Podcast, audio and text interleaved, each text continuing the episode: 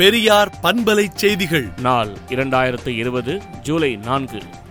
Railway துறையை தனியாருக்கு தாரை வார்ப்பது இடஒதுக்கீட்டை ஒழிக்கும் ஆர்எஸ்எஸின் திட்டமே என்றும் லாலு பிரசாத் ரயில்வே துறை அமைச்சராக இருந்தபோது லாபம் செழிக்க செய்தாரே என்றும் வெகு மக்களுக்கு வசதியான பயண வாகனத்தை கார்ப்பரேட்டுகளிடம் ஒப்படைப்பது கொள்ளை லாபம் அடிக்க செய்வது மக்கள் விரோத செயலே என்றும் இதனை கைவிட செய்ய அனைத்து தரப்பினரும் எதிர்ப்பது அவசியம் என திராவிடர் கழக தலைவர் ஆசிரியர் கி. வீரமணி அறிக்கை விடுத்துள்ளார்.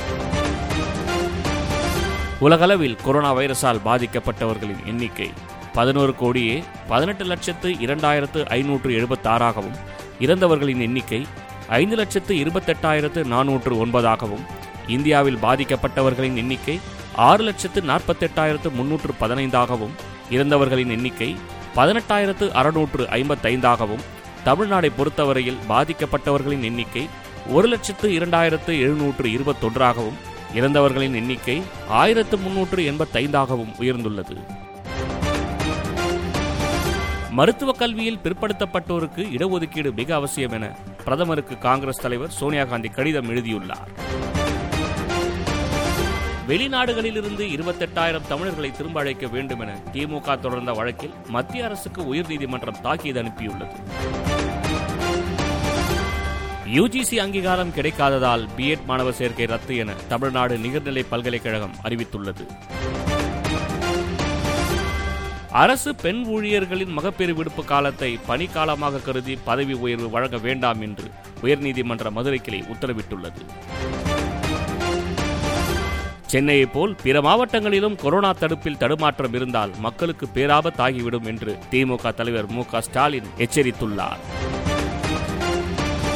மருத்துவ படிப்பு இடஒதுக்கீடு விவகாரம் தொடர்பாக உயர்நீதிமன்றத்தில் தொடரப்பட்ட வழக்கை உடனே விசாரிக்க வேண்டும் என உச்சநீதிமன்றத்தில் தமிழக அரசு மனு தாக்கல் செய்துள்ளது. சென்னைக்கு குடிநீர் வழங்கும் ஏரிகளில் ஒன்றான பூண்டி நீர்த்தேக்கம் வறண்டு வருவதால் குடிநீர் தட்டுப்பாடு ஏற்படும் அபாயம் உள்ளதென தகவல் வெளியாகியுள்ளது. மதுரையில் கொரோனாவின் பரவல் இன்னும் குறையவில்லை என்றும் வரும் ஆறாம் தேதி முதல் பனிரெண்டாம் தேதி வரை முழு ஊரடங்கு நீட்டிக்கப்படும் என்று தமிழக முதல்வர் பழனிசாமி அதிரடியாக உத்தரவு பிறப்பித்துள்ளார். சீனாவை ஆக்கிரமிக்கும் கொள்கை கொண்ட நாடு என்று கூறுவது தவறு என்ற பிரதமர் மோடியின் பேச்சுக்கு சீன தூதரகம் பதிலளித்துள்ளது. இதனால் இரண்டு நாடுகளுக்கும் இடையிலான உறவில் மேலும் விரிசல் ஏற்படலாம் என செய்தி வெளியாகியுள்ளது. கொரோனா வைரஸ் சீனாவில் இருந்து உருவானது என்று உலக நாடுகள் சந்தேகித்து வரும் நிலையில் அங்கிருந்துதான் உருவானதா என்பது குறித்து ஆராய உலக சுகாதார அமைப்பு ஒரு குழுவை சீனாவுக்கு அடுத்த வாரம் அனுப்புகிறது. மேலும் விரிவான செய்திகளுக்கு விடுதலை நாளேட்டை விடுதலை டாட் இன் இணையதளத்தில் படியுங்கள். பெரியார் பண்பலை செய்திகளை நாள்தோறும் உங்கள் செல்பேசியிலேயே கேட்பதற்கு எட்டு ஒன்று இரண்டு நான்கு ஒன்று ஐந்து இரண்டு இரண்டு இரண்டு இரண்டு என்ற எண்ணுக்கு பெரியார் எஃப் நியூஸ் என்று வாட்ஸ்அப் மூலம் செய்தி அனுப்புங்கள்